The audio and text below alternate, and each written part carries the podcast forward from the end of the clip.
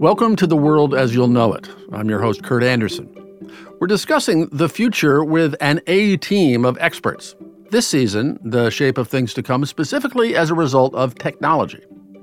My guest on this episode is Stuart Russell, who I discovered started programming computers at age 11 in 1973, became a leading computer scientist, co wrote what became the textbook on artificial intelligence, and went on to become chair of computer science at UC Berkeley, where he still teaches. In the last decade, as AI's power and amazing feats accelerated, he has begun ringing alarm bells about its dangerous and potentially catastrophic consequences. Most recently, in his brilliant book, Human Compatible AI and the Problems of Control. Stuart thinks that to make superintelligent machines serve us, we have to start programming a fundamental uncertainty into them, teach them that they don't know everything, including what we humans actually want them to do. Stuart Russell, welcome. Uh, it's a great pleasure to have you here, and I'm happy to meet you. Good to meet you too, Kurt. How are you? I'm well, thanks. So, the overarching theme of this series, as it's emerged, has been how we can design and steer technologies to serve the best interests of as many people as possible. But before we discuss how AI might at any moment reach warp speed and become its full, fully empowered self and either push us toward utopia or catastrophe, I want to talk briefly with you about what AI has been and is right now. In, in Human Compatible, you talk about the various AI bubbles. And I remember the first one you mentioned because I was in college taking an introductory computer course in the 1970s, and it had just popped. Um, and then I read it reinflated and learned from your book that just as you became a computer professor and AI expert, that second bubble popped around 1990. Uh, yeah, that's right. So I guess my first question is here we are with all of this excitement about AI and all of these extraordinary things it has started doing and and the more amazingly extraordinary things it's apparently just about to do. So this time AI is not a bubble. This is the real thing. Well, that remains to be seen. In all the previous incarnations, it wasn't that it was a complete fraud. It wasn't that it couldn't do anything. It's just that the capabilities that were developed were limited, and usually people didn't understand those limitations or they chose not to see them. Expectations raced ahead of reality. Uh, and then when those expectations were dashed, people stampeded for the exits. Right? No, no one wants to be the last person investing in uh, a technology that everybody else has run away from. So um, just as quickly as things go up, they go down. I remember going to a dinner in 1994 with a whole bunch of Wall Street people, and we went around the table saying what we did, and I said, "Oh, I do AI," and then someone immediately interrupted and said, "I thought AI failed in the 80s." right? As if it was a particular, you know, like a moon mission or a particular piece of technology that didn't work or a toaster that broke, right? it's, so it's kind of like saying, I thought physics failed. yeah doesn't make it's just a sort of category error. But what's happening now, you know, has been on the back burner since the 90s when uh, we started developing fairly large neural nets that could be trained from image data. And starting around 2010, people saw enough promise in that to really invest in engineering, uh, developing hardware that's incredibly powerful and then trying it on lots of things and seeing that there's some areas like speech recognition, uh, object recognition, and images uh, where it seems to confer a huge benefit. I think some of that is pretty robust. I think the gains in speech recognition are completely real. The gains in image recognition seem to be a bit problematic. Really, I, I, I thought that was one of the the challenges that was pretty much solved. Well, um, we seem to get very good performance on the benchmarks, the ImageNet benchmark, for example, where nowadays it's routine for machine learning algorithms to reach a 98% accuracy uh, on recognizing often some quite difficult categories. There are, there are lots of different kinds of dogs in the data set, and you have to recognize the difference between a Norfolk Terrier and a Norwich Terrier, and so on and so forth. And humans, even if they spend several weeks training themselves on, on these categories, uh, can still only reach about 95. Huh. So you would think, wow, that's a huge success. And then recently, some people at MIT started looking inside to see what is the algorithm actually doing? How is it recognizing these objects? And in many cases, they found that the recognition performance worked just as well if you just had the border of the image, so a few pixels around the edge, and no pixels of the object itself at all. So, in other words, the system had just recognized some regularity in the training sets, which associated some background color or background texture with the object and had picked up on that. And that's, from the algorithm's point of view, perfectly reasonable, right? And so I think in many cases we're overinterpreting the success of our systems. And you could have the same problem occurring with traffic lights and stop signs if the vision algorithm is really keying on something else uh, about the background or right. the sky or whatever, right. Uh, you could get these catastrophic failures. And maybe that's part of what happens with um, some of the self driving accidents where the vision system seems to just completely fail to see an obstacle.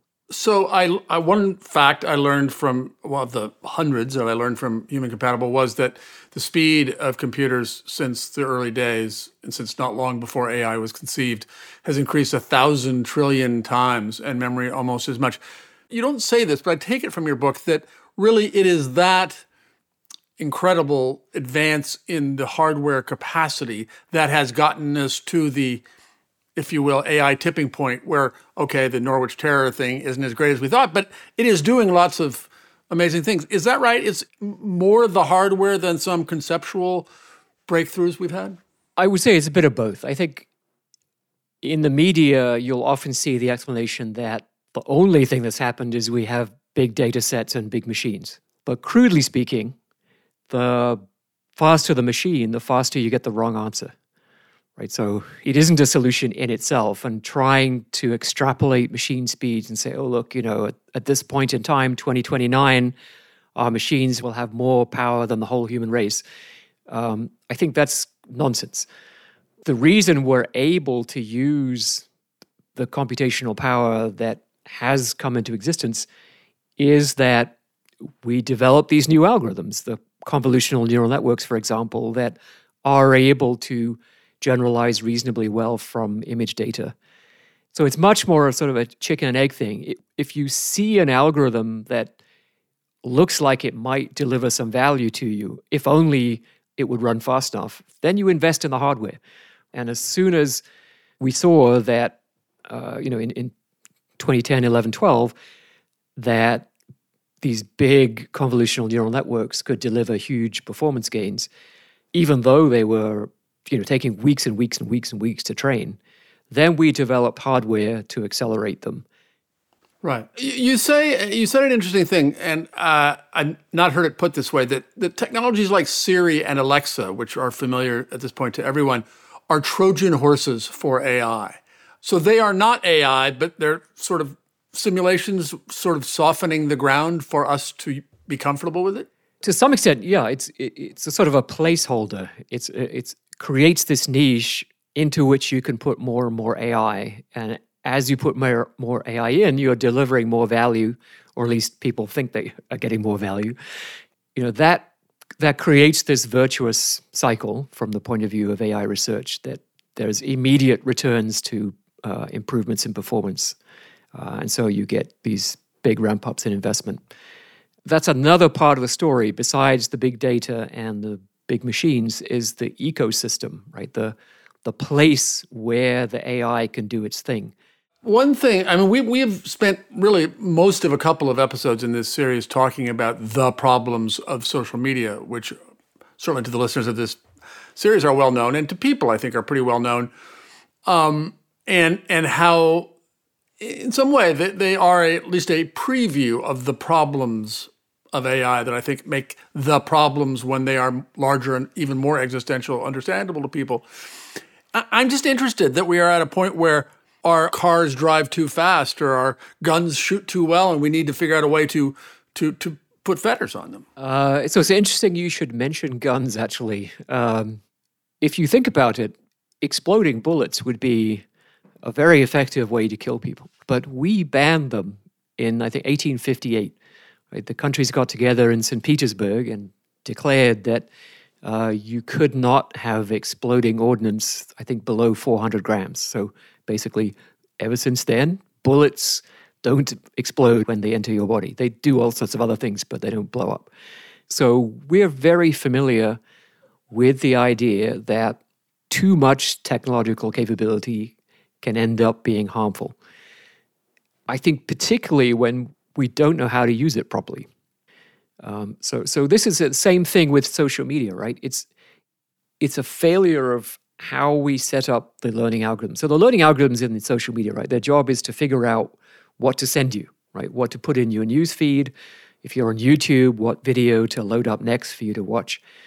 And people have designed those algorithms to maximize uh, click through or engagement or uh, whatever, the right? The probability that you will stay on the site, that you will watch the next video that they send you. Um, and more importantly, and, the next ad that they'll put on between and, the videos. And the ads as well, right? Uh, and again, that's the wrong objective because uh, you know an algorithm that maximizes that will will do it by um, essentially brainwashing you. Uh, it'll learn how to send you content that changes you into a much more predictable automaton consumer of any kind of content, whatever content it can send you that you will consume, it will turn you into a consumer of that content. That seems to be that the most predictable kinds of consumers are the ones who are most extreme and blinkered and narrow in their beliefs and tastes. This one explanation for what's been happening to our society in, in the last few years. I'm sure that there are many other things going on, but I think this is one of the consequences of poorly designed objectives for machine learning algorithms. Beyond social media, and let's be getting back to guns and exploding ordnance, one of your big concerns has become uh, autonomous weapons, uh, armed drones and robots without some Air Force captain operating it. Um, and that the first one was was used apparently in Libya last year. We are in the early days of this, but you you are you are horrified at what could happen at any moment with this stuff, right? Yeah, it's not a completely straightforward story and the debate has evolved over time. So a lot of the early debate was of the form AI isn't good enough to be trusted with killing people, that they would not be uh, good at recognizing competent versus a non-competent, and they would, you know, they might kill a little child who's carrying a toy rifle, or you know, they might hear a firecracker go off and think it's a gun and shoot back, and so on and so forth. Um, but I think now people realize that the real risk is much more that you're creating a weapon of mass destruction, right? A technology that can be used to kill millions of people, but one that's much more difficult to control than nuclear weapons because nuclear weapons require you know big military industrial complex they're very expensive their you know delivery mechanisms are uh, heavy and elaborate and so on. The small autonomous weapon, you know, a lethal weapon only needs to be two or three inches in diameter, right? A, little tiny quadcopter with some kind of explosive charge is enough to kill a person. Uh, and you can put a million of those in a truck. And you know, I, I hear the U.S. government say, "Oh, well, you know, don't worry. We'll just make sure they never fall into the wrong hands." But you know, give me a break. They already have. The Turkish government developed, uh, you know, an autonomous lethal drone called the Kargu a few years ago, and they already shipped it to non-state actors in the Libyan conflict. When I, I learned of that, the specifics of that from your book and read more about it, and went to the company website where they have these videos advertising the swarming capabilities, just as you're saying, not with millions, but dozens at a time, which is uh, terrifying. Yep. Um, you know, and they advertise autonomous hit, face recognition, human tracking, uh, all the things that that we've been warning about and so you know some of the biggest drone swarms now they're mostly used for aerial advertising but i think we're up to five or six thousand drones being controlled simultaneously. So it's just a matter of time. I do not really understand why this concept is so difficult for the major powers to grasp. They keep talking about uh, you know the only issue being some kind of skynet right where the weapons wake up one morning and decide that they're going to take over the world and they, they hate humans and all this kind of stuff. Computer programs don't wake up and decide they hate the human race and want to take over the world. We'll see, right? We may have to work very hard to convince people, or we may have to wait for the first large scale massacre to take place. Uh, and then perhaps there'll be some awakening well, as happened with gas after the First World War, as happened with nuclear weapons, obviously after the Second World War, we'll see. But we are heading for, and this is really what I want to get to, and what your book is very interestingly about, is is when AI becomes general AI, this all-purpose super Siri who knows everything there is to know, and you just say, "Here's the problem I want to solve." You you propose a solution, good, execute it, and it does it. That's where we're going, right? That's the goal because that's the form of AI that would be just dramatically more useful than anything we have right now. I think in the book, I use the example of travel. If you think about how difficult it was to travel across the world 200 years ago, it was a multi billion dollar prospect, would, would take 10 years and thousands of people to put together an expedition, and you'd probably die before you got there, right? But I can now just take out my phone and go tap, tap, tap, and I'm on the other side of the world tomorrow, and it's practically free. That enormous progress uh, is going to become possible for pretty much anything we know how to do, even if currently it's very expensive and involves lots of people and lots of time and you know complex planning and organization and so on. You shouldn't think of it as there's going to be a humanoid robot with a very big brain inside. Right? You should think of it as there's going to be this global intelligence utility, a little bit like the way we have electricity as a utility, right? Right. Or, or the internet as a utility. Right. Um, you know, and maybe you would just pay some relatively small rent for using the physical appendages for a certain period of time to do whatever you want. And, and you say that it's it's at this point it's not hardware that's holding AI back from that whatever we want to call it, not the singularity, but the moment it becomes uh, kind of limitlessly super intelligent. You say it's it, it is not the hardware; it's the software that we, we have and will have sufficient computer capacity to do that. Yeah, in fact, I think we already do. You know, as I was saying, the capabilities we have now are gargantuan. The problem is we don't know how to program them properly. And you're you're cautious about when that will ha- when we will get there. You know, I, I see, you know, people like Mark Zuckerberg and and the head of DeepMind saying, "Oh, we're going to have general cognition and human level AI this this decade." You know, not even at the end of this decade. And and having been through these bubble uh, explosions or studied them anyway before, you're you're more cautious. But you do, I you, you suggest that it could happen like that with this intelligence explosion of the machines, uh, or it might take till the end of the century. Is that right? We can't say exactly how it's going to happen. If we said we need, you know, half a dozen major conceptual breakthroughs, and in the book I list four or five, and I'm leaving one or two that I haven't thought of yet, but you know, and maybe it'll be ten. But I don't think it's a hundred or a thousand major conceptual breakthroughs that have to happen and I, I, give the example of what happened in uh, with atomic energy from Einstein's special relativity in 1905 onwards. We knew that there was a massive quantity of energy stored in atoms, and it could be released if we could convert uh, one type of atom into another. You know, and some people predicted that we could have nuclear weapons that would find ways to release this energy and that one pound of this nuclear material would have the explosive force of 150 tons of dynamite. And yet, the mainstream physics establishment always said, no, this is completely impossible. There was a speech that Rutherford gave. He was sort of the leader of nuclear physics. Um, and he was asked by a journalist, do you think there's any prospect, even in 25 or 30 years' time, that we could uh, find a way to release the energy of the atom? And he basically said, no. You know, anyone who thinks we can do it is talking moonshine. And then Leo Szilard read a report of this in the Times the next morning, and he went out for a walk and invented the nuclear chain reaction. So the key contribution that he came up with was realizing that if you used a neutron to hit the nucleus and break it apart and produce more neutrons, it's quite likely you'll hit a nucleus.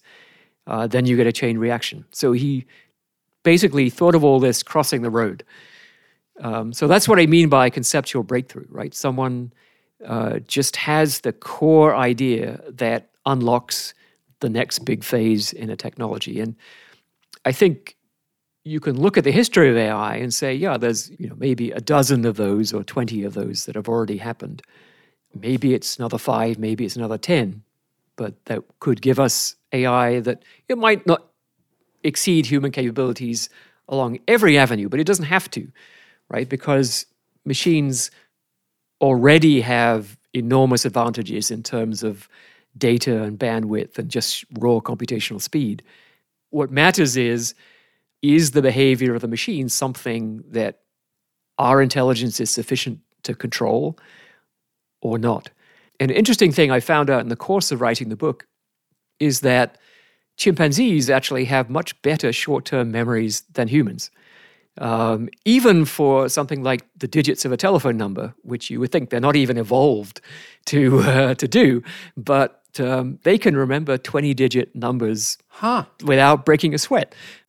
And so, in some ways, they have superior minds to us, but you know that superiority isn't nearly enough to uh, to allow them to control us uh, or to prevent us from controlling them. Um, and that's what really matters, right? We can make them go extinct, and they can't make us go extinct. You know, when you come down to it. And your book is really about this existential threat that that if we keep designing AI as we have been doing, what you call the standard model, we'll end up in a place where we've lost control, maybe catastrophically because the way we currently design AI with these fixed objectives programmed in is going to backfire on us eventually with horrible unintended consequences. Right. We create machines that are designed to optimize some objective. And then we specify the objective and off it goes. That sounds kind of reasonable because it's sort of what, you know, it's what we do with each other, right? When we get into a taxi and ask the driver to take us to the airport, being at the airport is not the complete definition of the objective. Because if it was, then there will be no problem with mowing down pedestrians on the way just to get there a bit faster. Uh, you know, if, if you want to be at the airport quickly, then, you know, drive at 180 miles an hour and so on.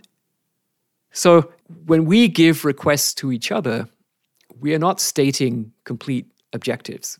We're giving some indication about our preferences to be interpreted against a whole background of shared understanding of other things that we care about.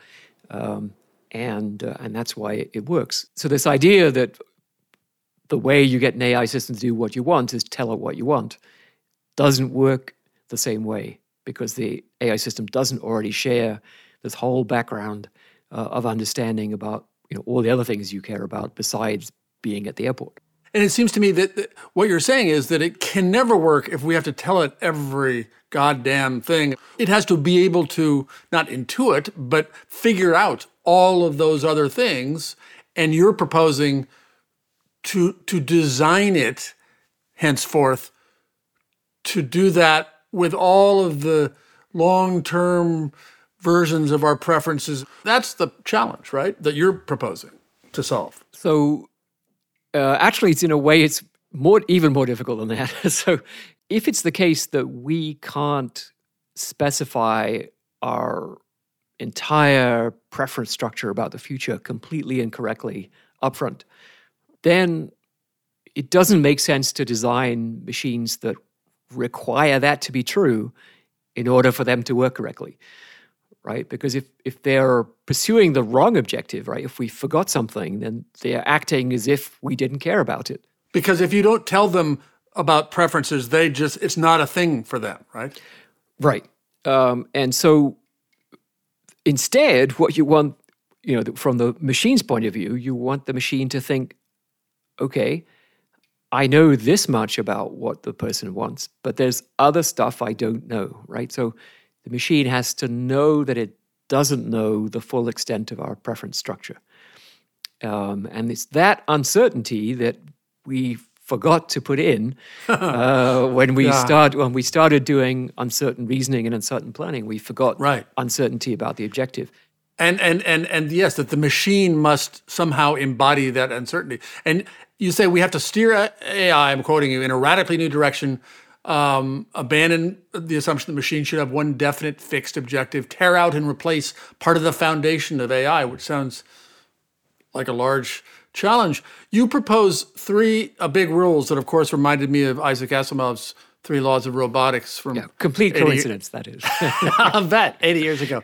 So uh, although yours are more interesting because his are just like do one and then these other two are subsidiary, whereas yours are kind of distinct rules. Uh, tell our listeners what your three rules are. Okay, so the three rules embody this principle that the machine is supposed to be helping us. So the first principle is the machine's only objective is the satisfaction of human preferences, and preferences here means you know everything you care about for the whole future right? So future A versus future B, which one do you like best?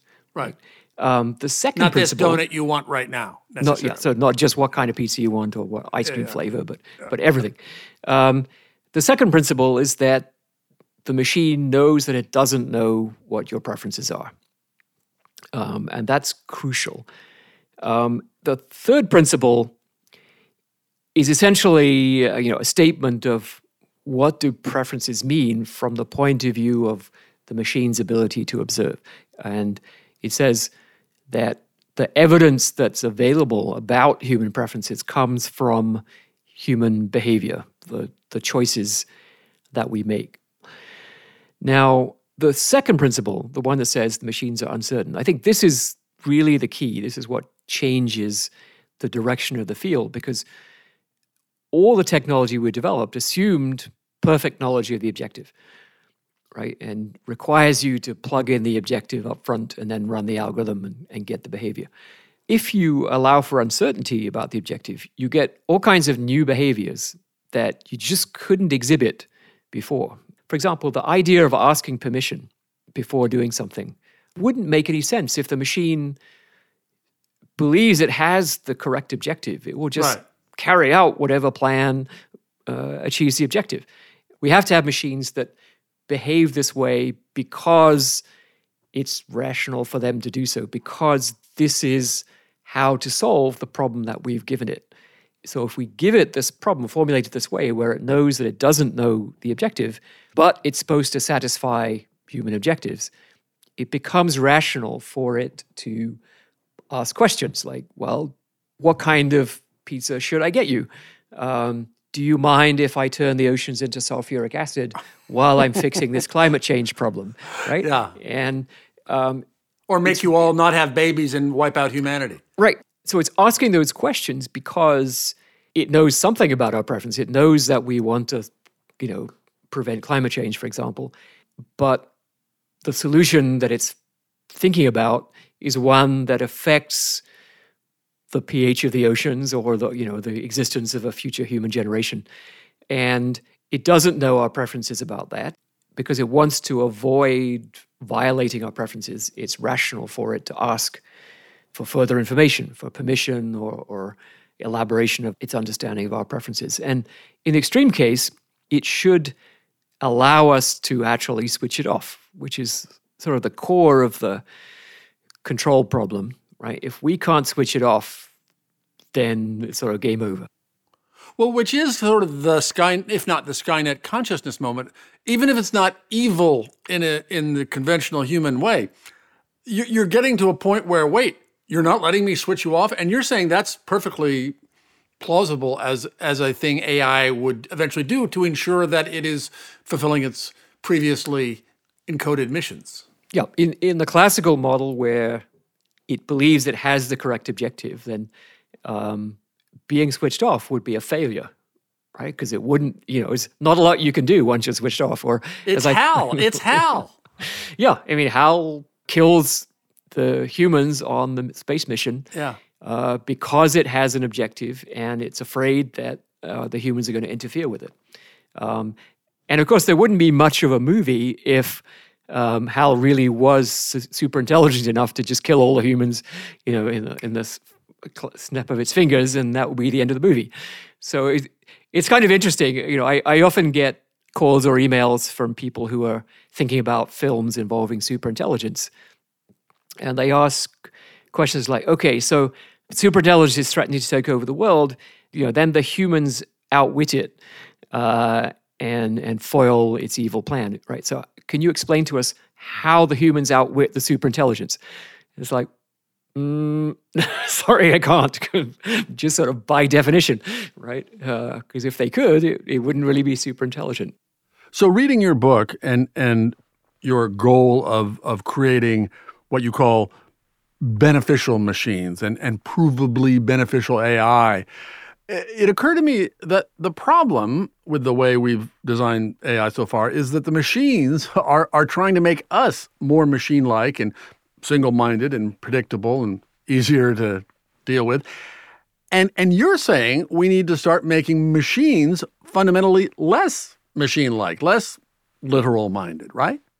What I think what we're trying to create is something that we don't have any models for, right? Something that is both more powerful than ourselves and yet completely within our control. You know, models like parent and the child, well, yeah, the parent is more powerful than the child. And at some point, the parent has to say, you know, stop tying the shoelaces of the child, right? And say to the child, okay, time to go to school and you've got to tie your own shoelaces this time because it's, you know, you, you know, so we could imagine the AI system doing that, right? Saying, I know that I could, you know, design the next generation of of interstellar transportation for you, and I, you know, I know we could cure all human diseases and so on, but it's not good for the human race in the long run that AI does everything. Uh, and so it's time to learn, you know, time to tie your own shoelaces. Uh, but do we want that model where we're the children and AI is the parent? you know, that's not a good model you know animals in the zoo that's not a good model. You know we just don't have a good model for this and we have to kind of invent it as we go along. And i've been trying to find you know in science fiction a visualization of a future where humans coexist with much more capable super intelligent machines. It's been notoriously difficult for writers you know going back hundreds of years to imagine utopia in a way that actually makes you want to live there. And maybe this is just a failure of imagination and uh, things will turn out fine. And maybe the machines will figure out how to arrange things so that we're not just living a life of idle luxury. And I think this is a real question that we're going to have to struggle with. Uh, you know, as one of the characters in uh, Humans, which is a TV series that illustrates the problems. Um, one of the characters says, you know, what's the point of spending seven years training to be a doctor when the machine can do it in seven seconds and be better than me? Unless we can somehow retain and cultivate the ability to to feel and have extreme, unpredictable emotions, unlike the machines, and that becomes our unique human quality. you actually have this amazing to me, stunning example of a self driving car figuring out how to behave properly at a, at a four way stop sign without any human pre programming. How, how to convey its attention to the nearby human drivers. The algorithm, right, is trying to solve this problem where, in fact, here there are uh, several people, several cars at the stop sign, and none of them can quite figure out what the other ones are planning to do. And this is notoriously difficult for self-driving cars to figure out. So they end up just stopping, and people even drive around them uh, to just relieve the bottleneck. But one of the solutions to uh, to the problem that the machine, the algorithms came up with, is to communicate to the other cars that they should go first by just backing up a few inches, right? And they they figured out that by doing that, they were showing to the other car that that their preference was for the other car to go first. And you know, I thought that was a very neat example. So just one day, one car did that, and they, everybody went, "Holy cow! How, really?" Yeah, I think it was in, in simulation initially because you want to do these things in simulation. But yeah, it finds these solutions. It's it's kind of adorable. Um, in terms of getting to where we need to go uh, with this radical revision of how we think about AI and and the three rules, you think that, for instance, international regulation is feasible, as we've done with nuclear uh, fission, as we've done with, as we're doing with genetic technology. And is that because if it goes wrong, it goes wrong for everybody? Yeah, that's the basic idea, right? And and we see this a lot with industries that face risks. You know, the different entities will collaborate to eliminate the risk because the risk is not just a risk to the person who dies, but to the whole industry that's responsible for the technology. So with electric power, um, people were very afraid of electrocution, of fires, and so these collaborative institutes were set up to develop safety standards uh, and then make sure that all manufacturers of electrical equipment uh, would comply with the safety standards because you know people being electrocuted by their hair dryers would be really bad for everyone in the industry. So there's an economic incentive for this type of cooperation even among competing entities. There are many glimmers of hope in your book. You say that governments in particular the EU are, are setting up bodies to look at this and figure this out and create bodies of law of how what should or shouldn't be allowed. For instance, and there's a California law that you mentioned that uh, uh, has made it illegal for essentially digital technology to pretend it's human, which sounds good to me. But I, I am interested in your field and how much uh, resistance there is to dealing with this, grappling with this, admitting it's a serious set of potentially existential problems. You talk about this big Stanford University report from 2016 that just ridiculously dismisses that superhuman robots not possible. You know uh, no cause for concern no threat to human, humankind without any evidence or argument. Um, why is there so much kind of reflexive poo-pooing of even taking this stuff seriously?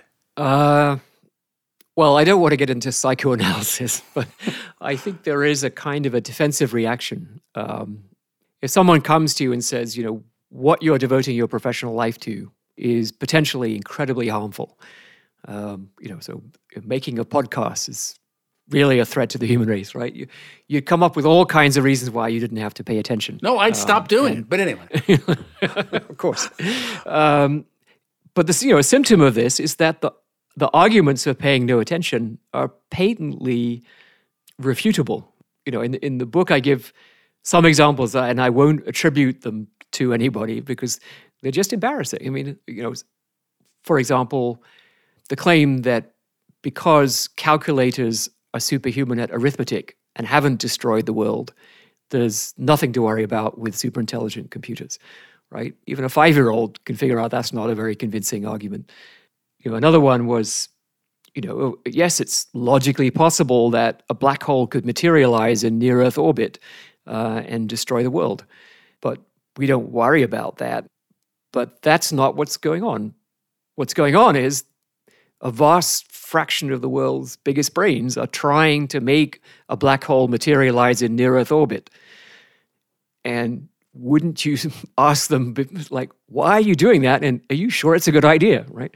There's a lot of denial going on that, that secretly people understand, at least intellectually understand, that there is a question to answer, which is what happens if we succeed And have you figured out how to control machines that are more capable than human beings?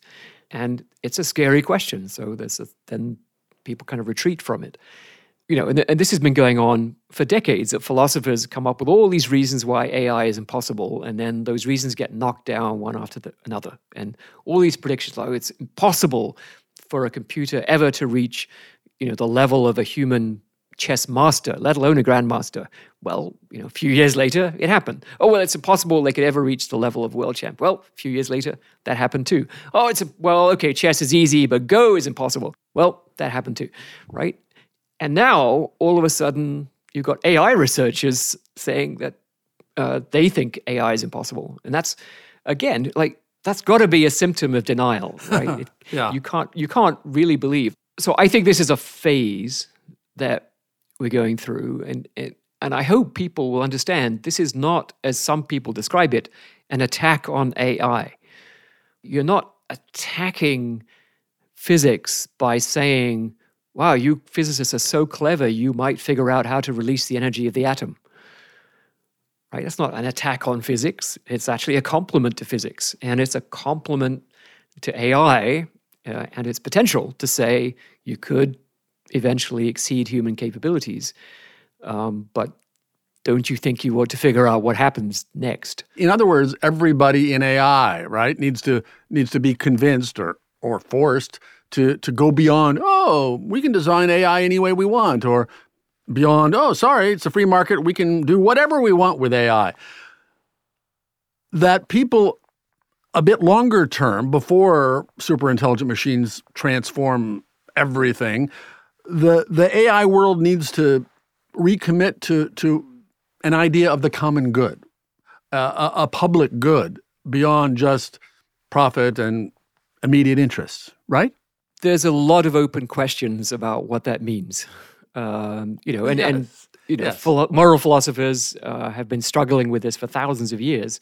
How do you make decisions when the outcome, the effects of your decisions uh, impinge on many people.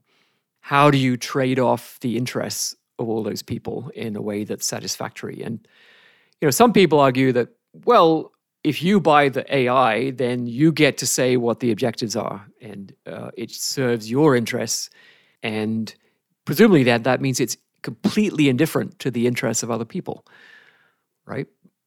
And that's probably not going to work. Um, because if it's completely indifferent to the interests of other people, then any action it takes that benefits you, the owner, it's going to take as long as it doesn't, so as long as there's no blowback on the owner. So it might even, you know, find undetectable ways to uh, to steal money from other people's bank accounts because as, as long as it's undetectable there won't be any blowback for, for the owner we do it now with laws right we're, we're constantly passing laws to plug holes in the way people misbehave. But with machines, you you'll get these weird, extreme, loophole exploiting kinds of behaviors all the time. The kind of problems we have with corporate tax lawyers. I was just going to say, you're you're describing AI as just lawyers times uh, orders of magnitude. Yeah, but the, yeah, so the corporate tax lawyer is a, is a perfect example, right? We've been trying to yeah. write tax laws for six thousand years, uh, and yeah. we failed. And the reason we failed is because corporation or the rich individual doesn't want to pay taxes. And, and so we're constantly trying to put all these fences and, and obstacles in the way, and they're always finding ways around because they have very high paid lawyers and they're very intelligent and they, they outwit the legislatures all the time. Um, and you could think of super intelligent AI as like that. If it's pursuing this fixed objective, right, it's sort of like it doesn't want to pay taxes it's going to find a way not to pay taxes. Um, so the only solution is to design it in such a way that it wants to pay its taxes. You're not going to have a system that's misaligned with human objectives and then you try to put in all these prohibitions to mitigate the bad effects of that. It's not going to work. So, in the book, you say that because these days so much money and so much effort uh, is now being lavished on AI, and, and we're pretty far along after 70 years at it, that people in your field aren't really surprised by each new amazing AI milestone. You see them coming. So, looking at the at the very near future, the next 5 years, let's say, what are you most hopeful about that AI will probably achieve? And, and what are you most disturbed by? So I th- think we'll see real progress in understanding language. Um, not not to the point where it could read James Joyce and and then write a, a learned essay about uh, what exactly it means. Um, I think that's pretty hard for people. But to the point where you know it could read all the newspapers, listen to all the podcasts and, and radio broadcasts and whatever, and sort of answer questions about what's happening or what did happen in the past. The cool thing about computers is that if it can do a little bit of it, it can do a lot of it, right? The, the most of what computers can do is scalable.